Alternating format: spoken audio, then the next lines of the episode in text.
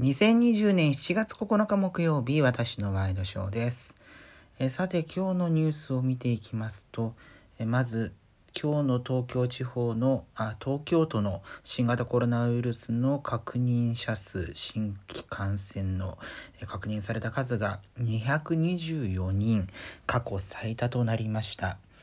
でまあこの背景には3400件に上る PCR 検査を行った上での224人という、えー、数というところ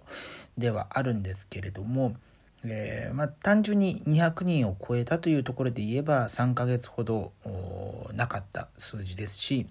この224という数字は緊急事態宣言前も含めての最多の数になっています。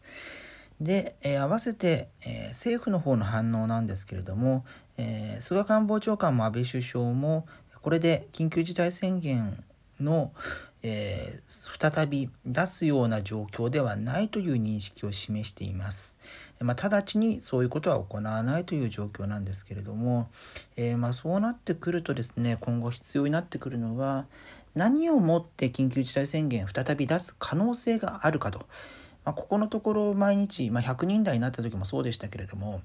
えー、まあ、緊急事態宣言を出す状況にはないということは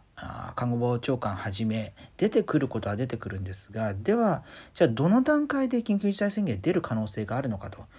えー、これは陽性率になるのか、えー、まあ、単純な、ね、数の比較っていうのは検査数も増えてるので難しいと思うので、えそうしたところの指標をどう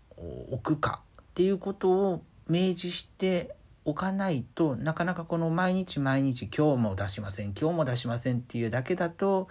えー、まあ先行きが不安になってしまう国民も多いと思うのでまあ、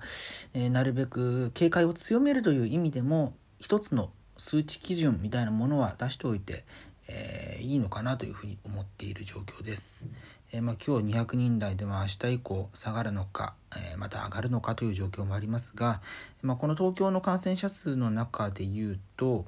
え、20代と30代が75%を占めているということで、まあ、いわゆる若年者私も30代前半ですけれども、まあ、そうした世代が、えー